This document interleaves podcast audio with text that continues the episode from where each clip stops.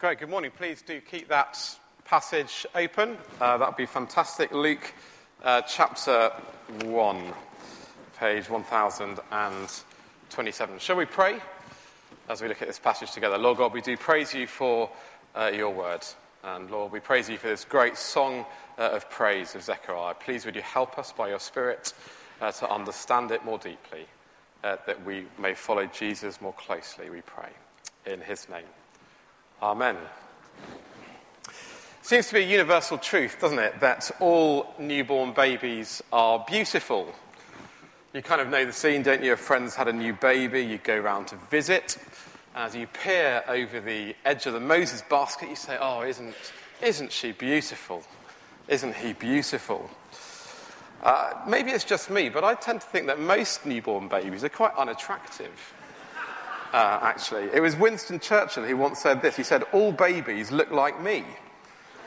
Um, which is true, isn't it? The heads of newborn babies are often squashed into a funny shape from exit, um, or they don't have any hair, or if they do have hair, it's kind of full of gunk um, from, from what's happened. But yet, yet, when you have your own baby, it is unquestionably, irrefutably, it's unassailably the most beautiful baby in the whole world. No other baby comes close. You've got eyes as a new parent for none other than your own child. That is kind of standard operating procedure, isn't it? Which makes this part of Luke's gospel really surprising. Because Zechariah has been a dad for just over a week. He's still on his two week paternity leave. Uh, and he's not been able to speak for around nine months because he didn't believe God's promise that he would have a son. Yet when he opens his mouth for the first time in nine months, imagine the trembling, the kind of built up things he'd wanted to, set, to say, the excitement at a new son. What does he do when he opens his mouth? There's no gushing about his own child, no comment about the eyes of the mother, the nose of the father. Instead, he starts talking about someone else's baby. Odd. Psychologists would love it have a field day. This is not, do you notice, not because Zechariah doesn't value his own child. We know that, don't we, from verse 76. Verse 76 And you, my child, his own son John, will be called a prophet of the Most High, for you will go on before the Lord to prepare the way for him. That is an astonishing thing to say, isn't it? About your own child. His son will be a prophet of God. His son will be no less than the one who fulfills the great promise of Isaiah, a voice calling in the wilderness, preparing the way for the Lord. Zechariah identifies his own son with that prophecy. That is a big deal. And yet, what is Zechariah quick to do? He recognizes the great superiority of another baby, Jesus. All babies, they look the same. But when you put the adult lives of John the Baptist and Jesus next to each other, it becomes clear what Zechariah is talking about. He's got great insight at this early stage about what is coming with the birth of Jesus. The night before uh, Jesus had been born had been a really long, uh, dark night. It had been 400 years since the prophecy uh, of Malachi. That's 400 years since God had spoken, 400 years of darkness for Israel. Yet the faithful, what are they doing? They are looking for a sunrise. They're looking uh, for light because they would have believed the words of Malachi, chapter 4, the last chapter of the Old Testament. They would have believed these words. But for you who revere my name, the Sun of Righteousness will rise with healing in its wings, and you will go out and leap like calves released from the stall.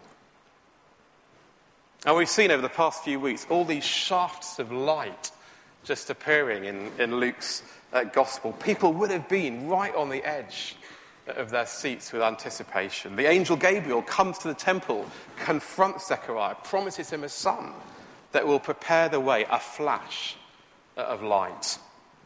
Gabriel returns, comes to Mary, announces the birth of Christ, the Son of God, more light. Mary visits Elizabeth, both of them pregnant with Jesus and John, and Elizabeth breaks out in prophecy, more light. Mary's filled with the Holy Spirit, sings praise to God, glorifies the Lord, yet more light. And here we've got John the Baptist is born. A glow, you might say, is just starting uh, to form. Just starting to form way out uh, on the eastern horizon. And with the birth of John the Baptist, we've just got this great song before that sunrise. This is the final prophecy uh, before the sunrise, inspired by the Holy Spirit. Zechariah praises God about this baby to come. Praise be to the Lord, the God of Israel, because he has come and redeemed his people. Well, what do we learn from this this great, this ordered, this passionate, this ecstatic, you could say, song of praise. I think two things. First, we learn that a royal king has come. A royal king has come. Why is Zechariah praising God? Look at verse 69. He has raised up a horn of salvation for us in the house of his servant David. In other words, this baby has come with the power to save men and women. You might remember at the height Uh, of King David's rule, a promise had been given to David, recorded in 2 Samuel, that he would have an ultimate son, a son who would succeed into the throne, a descendant, flesh and blood king, whose throne and kingdom would be established forever. Forever. Here, Zechariah ties that promise to this baby. We've got this picture, haven't we, of this horn, perhaps the horn of a powerful animal, a kind of a stag or an ox uh, or a buffalo. It's a picture of awesome, formidable strength and power. This horn of salvation will be raised up, waved around, if you like, in a mighty display of power in the birth of Jesus, there for all to see, all to contend with. In majestic power, he will rescue people with his blood and he will disperse his enemies. Perhaps this all seems to you a little bit far fetched. Surely the Jewish people, just oppressed by Roman occupation, weren't they just desperate? Wouldn't you be just desperate? Don't people always look for a hope to cling to, a straw to kind of clutch, a kind of ancient myth to believe in? That's what makes life uh, bearable, the everyday grind possible. What makes this any different from any of the crazed ideas, the crazed cults in human history? This is very different because Zechariah knows the origins of this baby. He knows the baby's backstory. This is no bolt from the blue. Did you, did you notice the three things that Zechariah picks up on Uh, on this baby's backstory? Do you see that? The, this baby, this king, he's the result of an ancient prediction, verse 70. As he said through his holy prophets of long ago. That great promise to David, what did it do? It fired the hopes of a kind of messianic figure to come who would establish a throne forever. And the prophets foretold that, so we have, don't we? That very famous prophecy, Isaiah chapter 9 For to us a child is born, to us a son is given, and the government will be on his shoulders. And he will be called Wonderful Counselor, Mighty God everlasting Father, Prince of Peace. He will reign on David's throne and over his kingdom, establishing and upholding it with justice and righteousness from this time on and forever. An ancient prediction. Second, do you notice this baby, this king, he's a result of an ancient covenant or an ancient promise at verse 72 to show mercy to our fathers and to remember his holy covenant.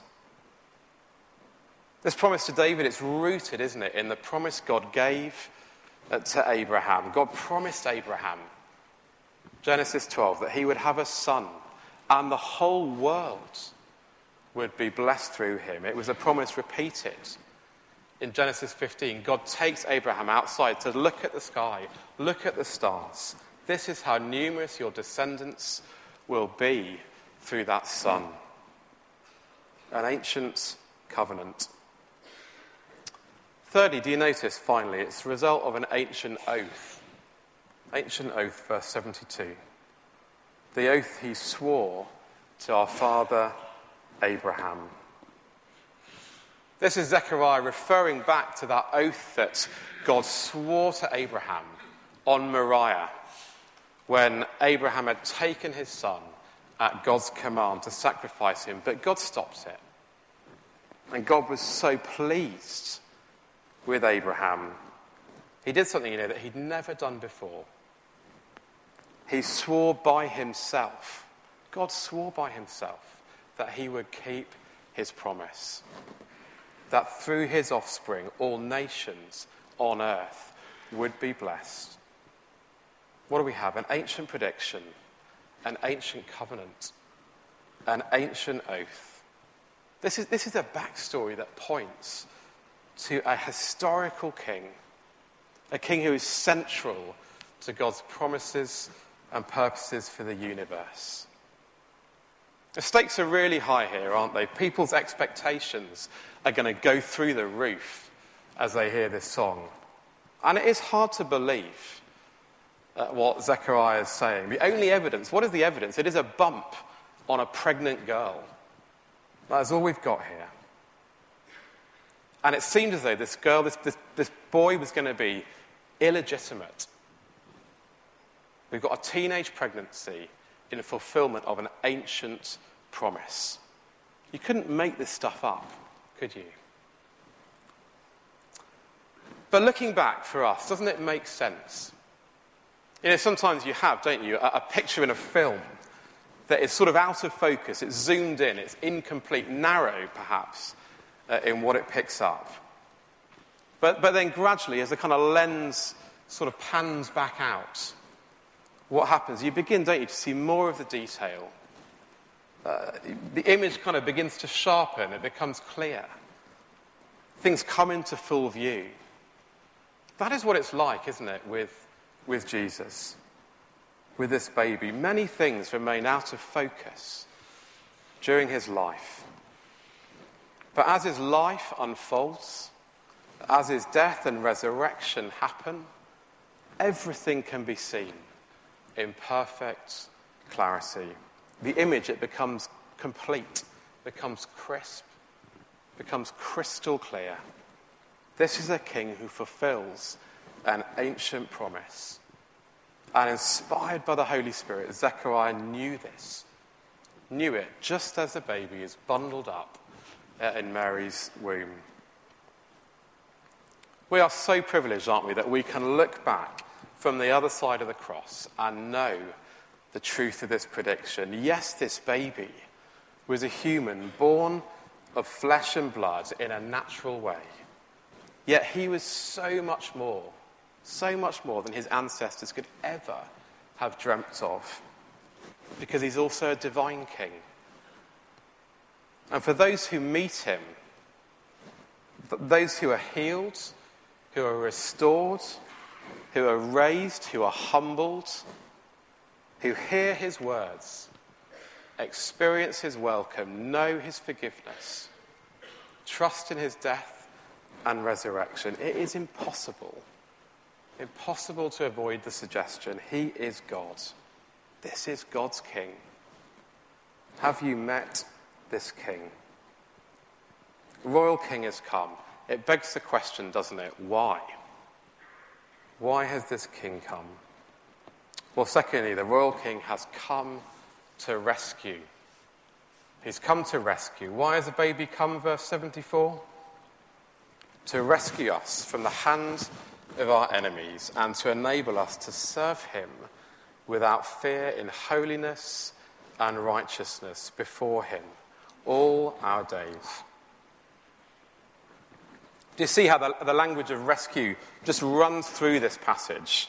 Just like words through a stick of rock. God has redeemed his people, verse 68. It's a horn of salvation, verse 69. Salvation from our enemies, verse 71. To rescue us from the hands of our enemies, 74. Knowledge of salvation, verse 77. To guide our feet, the clincher.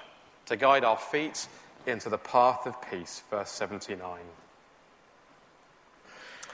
Used to be the case, didn't it, in generations gone by, that um, son followed father. You followed in your father's footsteps. So, father is a doctor, son is a doctor. Father is a clown, son is a clown. Uh, and so it goes on. That's not the case anymore, is it? Probably a, a good thing. But you can't say that, can you, for Jesus? Because Jesus was God himself uh, come to earth. God's king in David's line. His father was God on a mission. Jesus is here on a mission, a rescue mission uh, is, is his purpose. And what is the precedent? Uh, what is the template for this great mission? It is the greatest event uh, in Israel's history, bar none. It's the event that kind of grandfather would have relayed to grandson on the knee, generation after generation, the exodus of the Israelites uh, from Egypt. And we've got echoes, haven't we, of, of that rescue uh, in these, these verses. You probably know the story. At the time of the Exodus, God's people were enslaved by Pharaoh, working on the great monuments of Egypt. We jet off on holiday to see uh, now. But God heard their cries. He rescued them from slavery into a new world of freedom.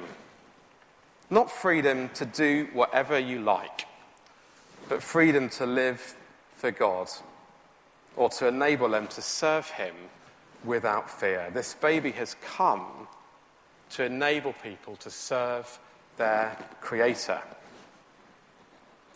I suppose an obvious question does hang in the air, doesn't it? Which is this the Romans remained in occupation for years after Jesus had ascended. Early Christians were oppressed. Many of Jesus' own disciples were oppressed, killed for their faith. Did they really serve God without fear? Jesus died on the cross. Many thought he'd failed, a good teacher, uh, revolutionary man, anti establishment, but in the end, well, a bit, you know, no more than that. Many Christians today, we look around the world, don't we? People face persecution. They face big and small things to confront. If Jesus came to enable people to serve God without fear, then why is this still going on? It's all about defining, isn't it, who your enemy is. Who is your enemy? Zechariah gets some of it, doesn't he, in this song? He knows that the point of God's rescue is to enable people to live for God. So anything that prevents people, humanity, from worshipping their Creator is an enemy of God. And the, and the problem we face is that that includes the darkness of our own hearts. We are our own worst enemies, you could say. We want to live for ourselves and not for God. So, to have us back, God has got to deal with our hearts. And to deal with our hearts, He must deal with our guilt. And to deal with our guilt means to bring forgiveness and restoration. That is why Jesus was born. The rescue is not political, it is spiritual. So, how does this king rescue us? By showing us the path of peace. This, this baby brings peace uh, into God's world. Just look at verse 76.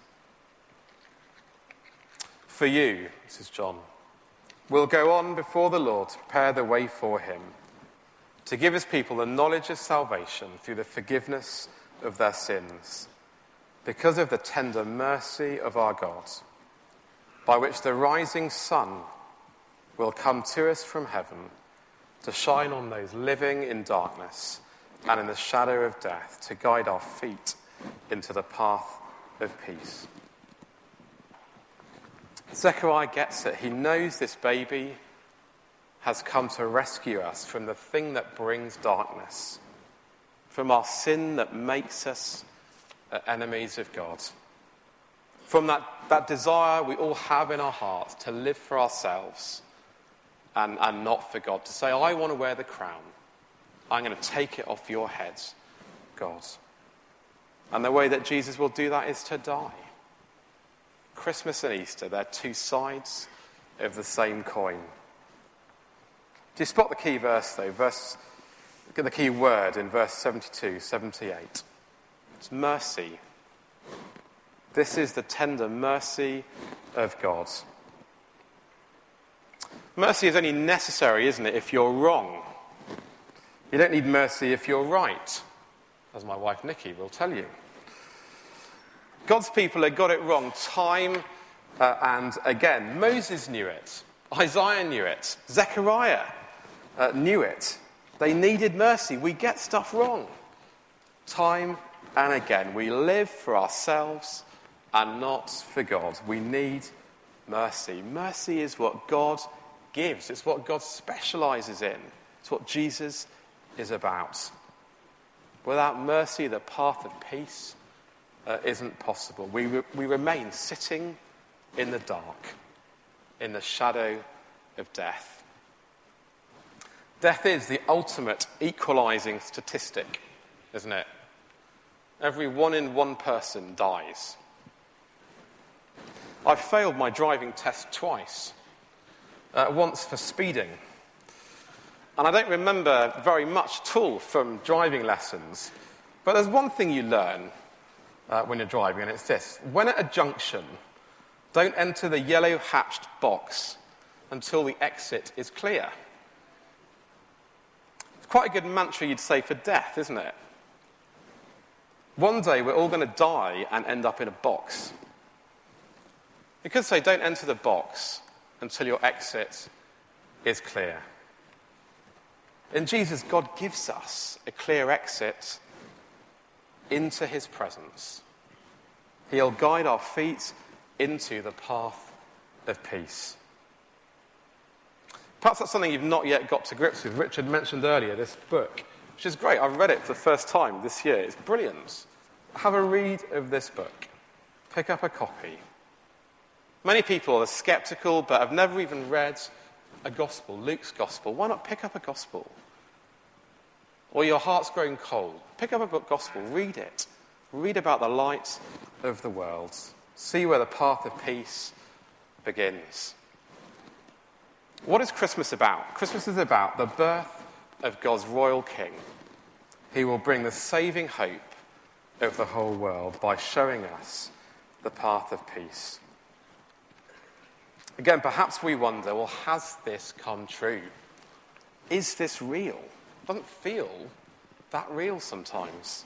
The world is scarred by injustice and turmoil. In the Middle East, you've got a debate, long running, comes to fruition again about Jerusalem conflict and division and turmoil and hatred still run deep.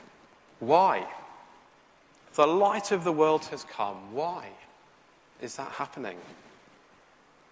Surely it's because of this, because there are too many people in our world who have not tasted God's merciful light and the path of forgiveness for themselves. The peace we all need is peace with God. Without that peace on earth, it will always be beyond our grasp. What does this great song say to those of us uh, who rejoice this Christmas? Those of us who are in awe uh, at the God who became man, who do adore the King, uh, as the carol goes, Hail the incarnate deity. Surely it's this. We have no excuse, do we, but to walk the path of peace. Surely, one of the most damaging arguments against the claims of Christ is the inability of believers, of those who follow Jesus, to live at peace with one another, to live at peace with people around them. Do our hearts, do our lives display the humility, the generosity, the big heartedness, the mercy we've received from God? Are we humble? Are we quick to forgive, loving, generous, willing to go that extra, extra mile? If we don't understand the birth, we're never going to understand where it's pointing, which is the cross. We've got no excuse. Jesus has shown us by his divine light the path of peace. Will we walk it? To see the prophecy of Malachi is fulfilled. The sun is rising with healing in its wings. Over in the east, the sky is changing colour. Dawn. Dawn is breaking in. The path to peace, is being illuminated. The shadow of death, it's just fading away. The light of the world is here. The morning star, as Peter describes Jesus, has risen. That is a reason to praise God. Let's pray.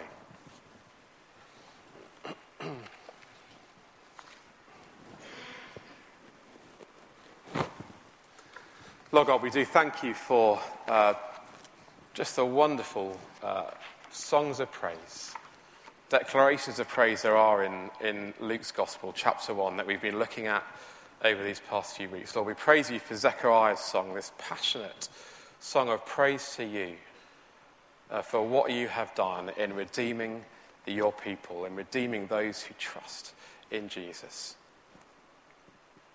Lord God, please, this Christmas, would you help us to understand that more deeply where it's become dull?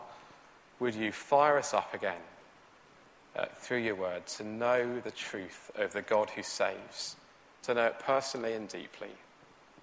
Lord, that we might be people who go out and do live differently, do live at peace with one another, with the world around us, and point to uh, the King who came as a baby the mighty horn of salvation raised up in power. In Jesus' name we pray. Amen.